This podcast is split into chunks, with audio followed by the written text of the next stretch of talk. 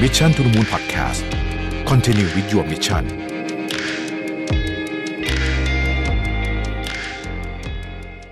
ได้เวลาพัฒนาทักษะใหม่ให้ประเทศไทย Mission to the Moon Reskill Thailand ต่อยอดความเชี่ยวชาญด้านสื่อออนไลน์ที่เข้าใจคนทำงาน สู่การเป็นผู้นำในการพัฒนาทักษะใหม่ กับ Mission Academy คอร์สพิเศษ โดยรวิทย์หานอุตสาหะอ้ำสุภกร และทีมงาน Mission to the Moon Media เตรียมรับชมการถ่ายทอดสด เปิดตัวโปรเจกต์ใหม่ ฟรี วันเสาร์ที่ 26 กุมภาพันธ์ 2022 เวลาหนึ่งทุ่มเป็นต้นไป ผ่านช่องทาง Facebook และ YouTube ติดตามรายละเอียดเพิ่มเติมได้ที่ missiontothemoon.co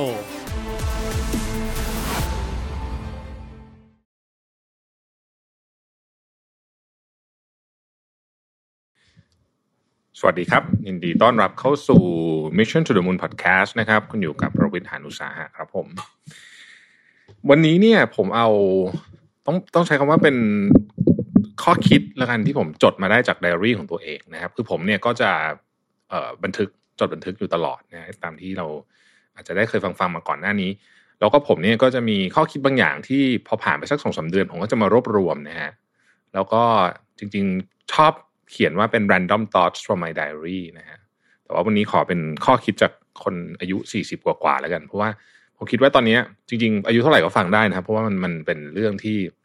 ถ้าคุณยังไม่เจอวันนี้เดี๋ยวคุณก็ต้องเจอสักวันหนึ่งนะฮะหรือว่าถ้าเกิดคุณกำลังเจออยู่เนี่ย บางทีอาจจะไม่ใช่ในวัยผมก็ได้นะฮะมันเกิดขึ้นได้กับทุกคนนั่นแหละจริง ๆแล้วนะครับอะเรามาเริ่มกันเลยดีกว่านะครับอันแรกเนี่ยนะฮะอันนี้อันนี้สำหรับคนสี่สิบกว่าเนี่ยน่าจะเป็นกันเยอะนะครับ คือ ตอนนี้ยจำนวนเพื่อนของคุณเนี่ยนะฮะเหลืออยู่เป็นหลักหน่วยเพื่อนสนิทนะเพื่อนรักนะฮะเหลือเป็นหลักหน่วยนะแล้วก็ไม่ค่อยได้เจอกันด้วยนะครับ แต่ว่าเพื่อนกลุ่มนี้เนี่ยจะเป็นเพื่อนกลุ่มที่ต้องบอกว่า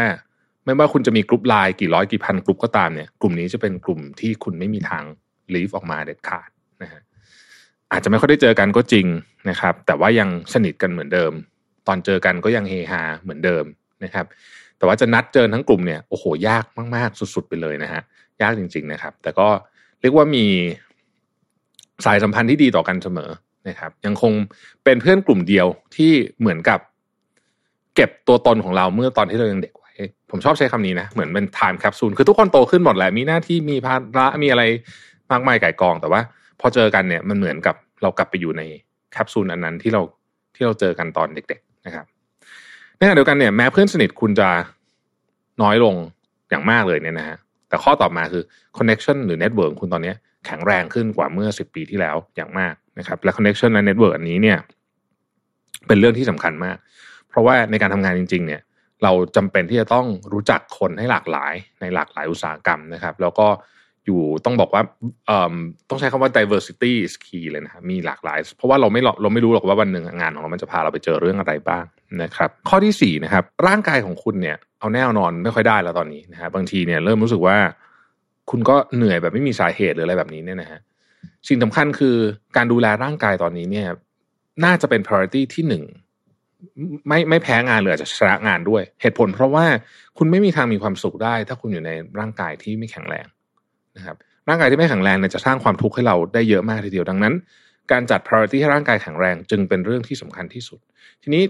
การทำร่างกายให้แข็งแรงเนี่ยมันเป็นของที่ต้องทำทุกวันนะฮะหรือเกือบทุกวันแล้วกันนะยอมให้มีวันเละๆได้บ้างแต่ว่าส่วนใหญ่คือเกือบทุกวันนะต้องดี เพราะว่าของพวกนี้มันเป็นของที่สะสมนะฮะคือคือสมมติอยู่มาวันหนึ่งเราบอกว่า เออ ไม่เป็นไรเราจะ เราจะเริ่มทำให้ร่างกายแข็งแรงแล้วแต่ตอนนั้นมันพังไปแล้วเนี่ยมันมันแก้ยากมาก แก้ได้ไหมแก้ได้แต่ว่าแก้ยากมากนะครับ เพราะฉะนั้นทำทุกวันง่ายกว่า เมื่อมาถึงวัยนี้เนี่ย เราโตพอที่จะต้องต้องมีรูทีนต้องมีตารางให้กับตัวเอง พอสมควรแล้วนะครับ ว่าเราจะต้องออกกำลังกายเท่านี้ เราจะต้องนอนเท่านี้เราจะกินได้ไม่เยอะอะไรแบบนี้นะฮะข้อที่ห้าผมคิดว่าเป็นเรื่องที่เอ่อถ้าถ้ายังไม่ตกผลึกร้อยเปอร์เซ็นตอนนี้ก็ควรจะต้องอยู่ในกระบวนการคือ เราต้องหา end game ของเราให้เจอคำว่า end game ก็คือว่า คุณอยากจะใช้ชีวิตที่เหลืออยู่ยังไงนะครับ คุณอยากจะมีทรัพย์สินเท่าไหร่นะฮะคุณอยากจะต้องดูแลใครบ้างอะไรอย่างเงี้ยนะเอิ่มอยากจะมีอะไรบ้างนะครับ อยากจะไปอยู่ที่ไหนนะฮะเอิ่มอยากจะทำงานอะไรนะครับ จะใช้เงินเดือนเท่าไหร่อะไรพวกเนี้ยนะคือของพวกนี้เนี่ยมันต้องถูกวางแผนนะครับคือเราไม่สามารถปล่อยให้ของพวกนี้เนี่ยไปตามโชคชะตาได้ คือเราจะหวังว่าเออวันหนึ่งมันก็คงจะดีแหละมั้งอะไรอย่างเงี้ย ผมคิดว่า มันก็ดูจะเสี่ยงไปสักหน่อยหนึ่งนะครับ ถ้าเรามีเอนเกมของเราอยู่แล้วว่าเราอยากจะไปไหนนะฮะเราอยากจะทำอะไรเท่าไหร่ประมาณไหนเนี่ย เราจะเริ่มถอยแบ็กกลับมาได้ว่า วันนี้เราต้องเราต้องหาอะไรบ้างนะฮะแน่นอนว่ามันไม่มีใครรู้หรอกว่าจะเกิดอะไรขึ้นระหว่างทาง เพราะฉะนั้นเราต้องมีแผนสำรองไปด้วยนะครับสำหรับไอ้แผนตรงนี้แต่ว่าอย่างน้อยที่สุดเราต้องเห็นภาพสุดท้ายนิดนึงว่า เราอยากจะเดินไปตรงเนี้ย จะประมาณไหนนะครับในในหลาย ๆ ประเด็นนะฮะข้อที่หนึ่งอะคุณอยากแข็งแรงเมื่อกี้พูดข้อก่อนข้อนี้มาอยากแข็งแรงนะฮะเอ็นเกมคืออยากแข็งแรงอยากอายุเจ็ดสิบแปดสิบยังเดินเหินได้สบายเนี่ยคำถามคือวันนี้ต้องทำอะไรนะฮะเราก็ตอบตัวเองพอได้อยู่แล้วเออวันนี้ต้องทำอะไรนะฮะเราอยากจะมีบ้านที่นี่เราอยากจะเดินทางต่างประเทศปีละกี่ครั้งอะไรอะไรอย่างเงี้ย ใช้เงินประมาณสักเท่าไหร่นะฮะต้องดูแลคนนี้คนนี้นะ ใช้เงินอีกเท่าไหร่นะฮะดูแลตัวเองใช้เงินเท่าไหร่คือของพวกนี้เนี่ยเราเขียนออกมาเลย แน่นอนว่าเราอาจจะไม่รู้หรอกเพราะว่าความชอบของเราก็เปลี่ยนไปตามวัยใช่ไหมฮะแต่ว่าสิ่งที่มันพอจะบอกได้คือว่า เราเราวางแผนน่ะมันไม่มีทางร้อยเปอร์เซ็นแต่ว่าถ้าเกิดว่าเราไม่วางแผนเลยเนี่ยนะฮะโอกาสที่จะได้ที่อยากได้เนี่ยแทบไม่มีเหมือนกัน ข้อต่อไปนะครับ อันดับแรกเลยถ้าใครยังมีคุณพ่อคุณแม่อยู่ตอนนี้เนี่ยนะฮะก็ถือว่าโชคดีแล้วนะครับเพราะว่าอายุของเราก็เริ่มเยอะละนะเพราะฉะนั้นเนี่ยการใช้เวลาคุณพ่อคุณแม่จึงเป็นเรื่องที่สำคัญนะฮะ แล้วก็อันหนึ่งนะที่ผมเจอคือว่า อายุขนาดนี้นะไม่ต้องเถียงกันหรอกการเถียงกันมันเปลืองพลังงานฮะแล้วมันสร้างความเครียดให้กับทั้งสองฝ่ายโดยไม่รู้ตัวนะครับอายุขนาดนี้เนี่ยยอมยอมมันเถอะ เพราะว่าเราก็หมายถึงว่าตัวเราเองก็ไม่ใช่เด็กละคุณพ่อคุณแม่ก็อายุมากแล้วเนี่ยนะฮะเพราะนั้นเนี่ยไม่รู้จะเถียงกันทำไมนะครับบางทีความคิดมันมันมันไม่ตรงกันก็เลี่ยงเลี่ยงบ้างก็ได้นะครับ เพราะว่านี่นี่เป็นเรื่องภายในครอบครัวมากๆนะมันมันเป็นเรื่องที่เราจะรักษาความแบบ เรียกว่าบรรยากาศที่ดีนะครับ เพราะเอาจริงๆนะฮะทุกครั้งที่เราไปนั่งกินข้าวพ่อแม่เนี่ยเราไม่รู้จริงๆว่าเราจะได้กินแบบเนี้ยอีกอีกกี่มือนะฮะอายุเท่านี้นะครับ ข้อต่อไปคืออายุเท่านี้เนี่ยนะฮะเอ่อต่อไปก็จะเริ่มไล่ๆแล้วนะอายุเท่านี้เนี่ย คุณรู้แล้วว่าการอดนอนเพื่อที่จะทำงานได้เยอะขึ้นเนี่ยไม่คุ้มเลยนะฮะยังไงก็ไม่คุ้มนะฮะสู้นอนไปก่อนแล้วค่อยตื่นมาทำมันเช้าๆวันรุ่งขึ้นเนี่ยดีกว่านะครับเอ่อข้อที่เจ็ดเนี่ยคุณอาจจะสงสัยเหมือนเวลาคุณถ่ายไอจีนะว่าแบบ ไอคนที่เขาหุ่นแบบดีมากๆเนี่ยนะฮะที่เขาแบบเห็นแบบซิกแพคชัดเจนเนี่ยวันๆเขากินอะไรกันบ้างหรือเปล่านะฮะเริ่มสงสัยเหมือนกันนะฮะอีกข้อหนึ่งคือว่า พยายามหากิจกรรมทำกับคนรอบๆตัวที่ไม่ต้องมีสาระอะไร ไม่ต้องไม่ต้องหวังอะไรเยอะแต่ว่าขอให้มีรอยยิ้มบ้าง เช่น ชวนคุณพ่อคุณแม่ดูหนังอะไรอย่างเงี้ยนะฮะที่บ้านก็ได้นะฮะแล้วก็ดังเก่าๆของเขาอะไรอย่างเงี้ยคุณจะมีเมมโมรีที่ดีมากชีวิตคนเราเนี่ยเราเราไม่ได้จำวันเดือนปี เนาะว่ามันว่าเราทำอะไรบ้าง สิ่งที่เราจำคือ memories มันเป็นความทรงจำฮะแล้วของพวกนี้แหละคือที่มีค่าในที่สุดแล้ว ข้อที่เก้าเนี่ยนะครับพอคุณอายุสี่สิบกว่าคุณจะเริ่มได้เป็นประธานงานต่างๆ อาทิงานศพงานแต่งนะฮะซึ่งสมัยก่อนคุณรู้สึกว่าโอ้โหคนที่ขึ้นไปอยู่ข้างบนเนี่ยผมก็ดูอายุเยอะจังเลยฮะแต่ตอนนี้คุณเริ่มได้เป็นประธานและบางงานนะฮะบางงานที่แบบที่แบบอาจจะไม่ได้ผู้อาวุโสเยอะมากเนี่ยนะฮะอันนี้เป็นข้อเตือนใจหนึ่งว่าเราเข้าสู่ตำแหน่งที่เรียกว่าเป็นผู้ใหญ่แล้วคำว่าผู้ใหญ่ในที่นี้ไม่ใช่หมายถึงว่า อายุเยอะนะฮะคำว่าผู้ใหญ่ในนี้หมายถึงว่า คนเขา look up to you look up to คือคนเขามาเพื่อขอความเห็น เขาจะมาเพื่อขอคำแนะนำเขาจะดูคุณเป็นตัวอย่าง นี่คือความหมายของคำว่าผู้ใหญ่นะฮะเพราะนั้นเนี่ย ตอนนี้เราเริ่มเห็นแล้วว่า มันเป็นแบบนั้นจริง ๆ นะครับ อีกการหนึ่งที่เขาชอบแซวกันเขาบอกว่า เมื่อไหร่คุณได้นั่งใกล้โลงศพมากขึ้นเท่าไหร่อะคือเวลาคุณไปเป็นทานคุณต้องนั่งข้างหน้าถูกไหม นั่งใกล้ลงศพมากขึ้นเท่าไหร่เนี่ยนะฮะบ่อยเท่าไหร่เนี่ยแปลว่าอันนี้มันเป็นข้อเตือนใจอันหนึ่งว่า เวลาของเราก็ค่อยๆ หมดลงไปแล้วนะครับ เราเริ่มเห็นจริง ๆ ว่า เวลาเราเนี่ยมันเหลือน้อยละนะฮะมันเหลือน้อยละก็ต้องต้องใช้ชีวิตให้ดี ข้อที่สิบคือ เราฝืนทำอะไรที่เราไม่ชอบเดี๋ยวนี้ไม่ค่อยได้ละนะฝืนทำอะไรที่ไม่ชอบอย่างสมมติว่า สมมติว่าคุณเป็นคนชอบความสงบนะฮะอออย่างผมเนี่ยเป็นคนชอบแบบ สมมติว่าไปเที่ยวเนี่ยการเที่ยวของผมคือการอยู่เฉยๆนะฮะ เออแล้วสมมติว่าคุณไปเที่ยวกับเพื่อนอีกกวนหนึ่งซึ่งเขาชอบแบบโอ้แอคทิวิตี้ทั้งวันต้องไปนู่นต้องไปนี่อะไรเงี้ยคุณรู้สึกว่าคุณเที่ยวพวกนี้ไม่ได้ละนะฮะเที่ยวแบบนี้ไม่ได้เนี่ยคือเราจะเริ่มฝืนทำอะไรไม่ค่อยไหว ถ้าเป็นตอนเด็กๆอาจจะพอฝืนได้นะฮะเพราะเราจะไม่ค่อยรู้จริงๆว่าเราชอบอะไร ตอนนี้เราค่อนข้างชัดเจน ข้อที่ 11 คือสัปดาห์ไหนที่คุณ active มากๆ เช่นออกกำลังกาย 7 วันนะฮะแล้วก็นอนดีๆอะไรเงี้ยคุณรู้สึกได้เลยว่า คุณมีพลังย้อนกลับไปเป็นอีก 10 ปีเลยทีเดียว ข้อที่ 12นะฮะคือว่าคุณเริ่มเข้าใจละว่าชีวิตเนี้ย ไม่ค่อยมีใครสนใจคุณขนาดนั้น แต่ก่อนตอนเด็กๆ เราชอบคิดว่าโอ้คนรอบข้างเราเนี่ยจะสนสนใจ activity ของเราเยอะมากใช่ไหมแล้วเราก็จะต้องกลัวว่าเอ้เพื่อนฉันจะมองฉันยังไง แต่พออายุขนาดเนี้ยเรารู้สึกว่าเออช่างมันเถอะไม่ต้องไม่ไม่ต้องสนใจ ไม่มีใครมาสนใจใครเยอะขนาดนั้นนะครับ ซึ่งมันทำให้เราเป็นตัวของตัวเองมากขึ้น ข้อที่สิบสามนะฮะเราก็สนใจเรื่องคนอื่นน้อยลงไปเยอะเลยเช่นกันนะเรารู้สึกว่าแบบเราไม่สนใจแล้วบางทีไม่ใส่ใจด้วยคือเหมือนกับเออมันถ้ามันไม่ใช่เรื่องของฉันฉันก็ปล่อยมันไปอะไรเงี้ยนะฮะซึ่ง มันก็ทำให้เราเหมือนกับจะใช้คำว่าอยู่ในโลกที่ที่มีพื้นที่ระหว่างคนอื่นมากขึ้นแล้วกันใช้คำนี้นะครับ ข้อที่สิบสี่นะฮะเราใจเย็นลงแล้วเราโกรธยากขึ้น เพราะเราเขาเข้าใจว่าธรรมชาติของคนมันแตกต่างกันจริง ๆ นะครับ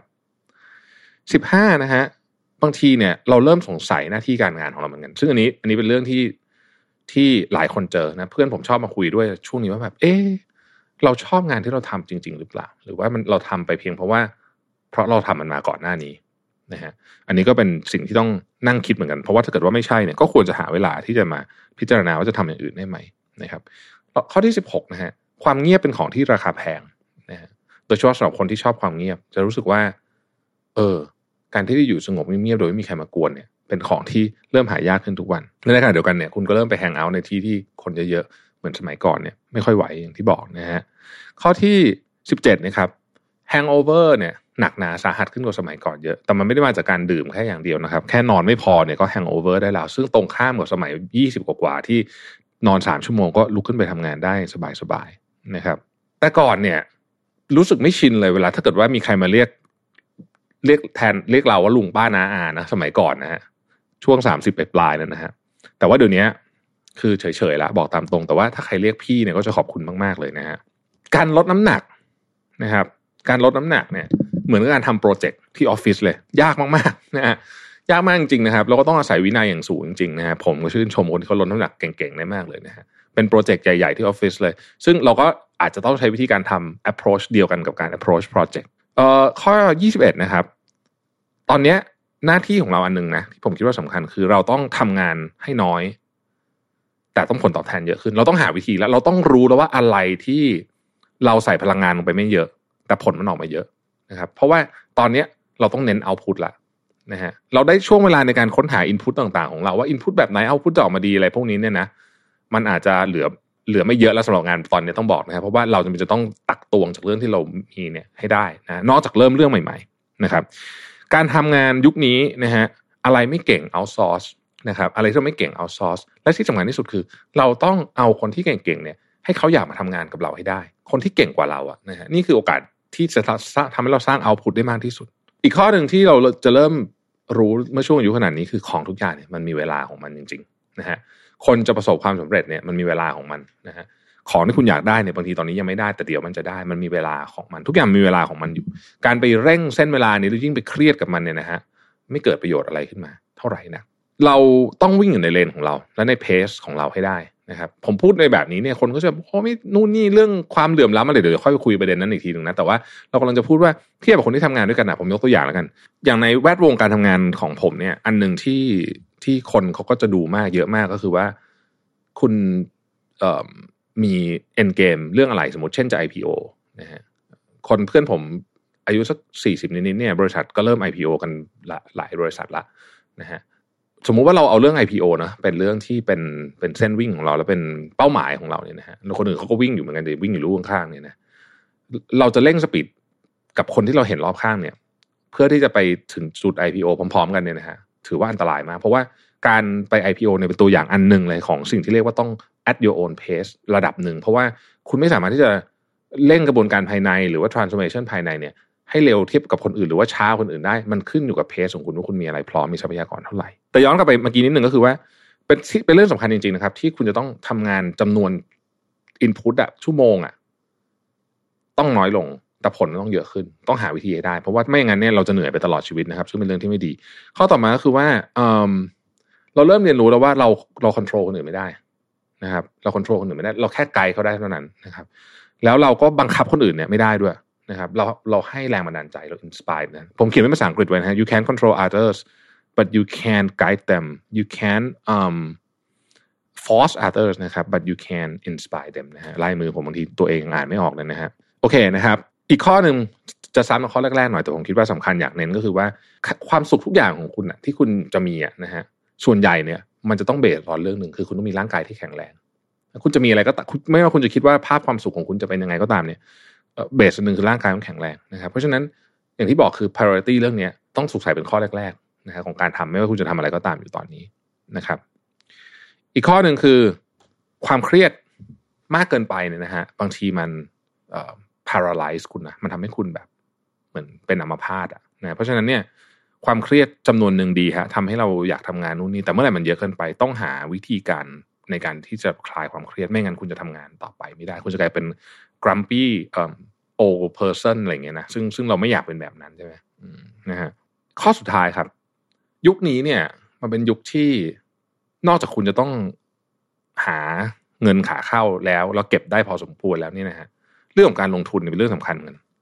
คือสมัยก่อนเนี่ยมันมียุคช่วงดอกเบี้ยสูงอะนะฮะซึ่งซึ่งซึ่งผมเองก็ตอนนั้นยังเด็กมากนะครับ แต่ว่าพ่อแม่ก็เล่าให้ฟังนะดอกเบี้ยสูงสูงนี่คือสูงมากแบบสูงแบบสิบเปอร์เซ็นต์อะนะฮะคือถ้าเกิดว่าดอกเบี้ยฝากธนาคารมันสูงสิบเปอร์เซ็นต์เนี่ยจริง ๆ แล้วเนี่ยแล้วถ้าเกิดเงินเฟ้อมันไม่ได้พุ่งทะยานขึ้นไปเยอะมากเนี่ยนะครับคุณก็พอไหวนะที่จะฝากธนาคารไว้แล้วก็ ให้มันดอกเบี้ยมันโกรโกรไปเอง เพราะว่า risk ของการไปลงทุนนะมันเยอะไง ถ้าดอกเบี้ยมันสมมติดอกเบี้ยสิบสองเปอร์เซ็นอย่างเงี้ย คุณต้องลงทุนได้ยี่สิบห้าเปอร์เซ็นต่อปีถึงจะคุ้มสมมตินะฮะ เออ มันก็มีความเสี่ยงสูง แต่ว่ายุคนี้มันไม่ใช่ยุคนี้มันดอกเบี้ยกำลังขาขึ้นก็จริง แต่มันไม่มีทางกลับไปสิบเปอร์เซ็นต์อะไรเงี้ยอีกแล้วล่ะนะครับ แต่ว่าการลงทุนเนี่ยเอ่อจะทำให้คุณเติบโตได้อย่างแท้จริง เพราะฉะนั้นต้องหาเวลามาศึกษาเรื่องนี้ด้วย เช่นเดียวกันนะครับ อันนี้ก็เป็นข้อคิดจากช่วงนี้ในชีวิตของผมแล้วกันนะฮะ อะแถมให้สุดท้ายอีกหนึ่งข้อ ซึ่งผมคิดว่าเออเป็นเรื่องที่สำคัญเหมือนกันก็คือว่า ณถึงตอนนี้แล้วเนี่ย ผมเชื่อว่าคุณเริ่มรู้แล้วว่าคุณชอบหรือไม่ชอบอะไรจริง ๆ เพราะฉะนั้นเนี่ย อย่าไปอย่าไป อย่าไปซื้อของที่คุณไม่ชอบมาหรือไม่ได้เห็นค่ามันมานะครับเพราะว่าตอนนี้เนี่ยเราอะต้องขอใช้คำว่า use less use the best แล้วกันคือคำว่า the best ของผมนี่คือ the best for me คือคือว่าคุณต้องใช้ของอะ ใช้ของเนี่ยต้องน้อยลงแต่ว่าไอ้ของที่คุณเลือกเนี่ยขอให้มันดีแล้วก็เหมาะสมกับคุณ ให้มันจะได้อยู่ไปได้นานๆหรือว่ามันสร้างความพึงพอใจคุณให้ได้อย่างเต็มที่จริง ๆ นะครับ โอเคนะฮะก็ประมาณนี้สำหรับวันนี้นะฮะยาวแล้วตอนนี้นะครับ ขอบคุณที่ติดตาม Mission to the Moon นะครับแล้วพบกันใหม่พรุ่งนี้ สวัสดีครับ Mission to the Moon Podcast Continue with your mission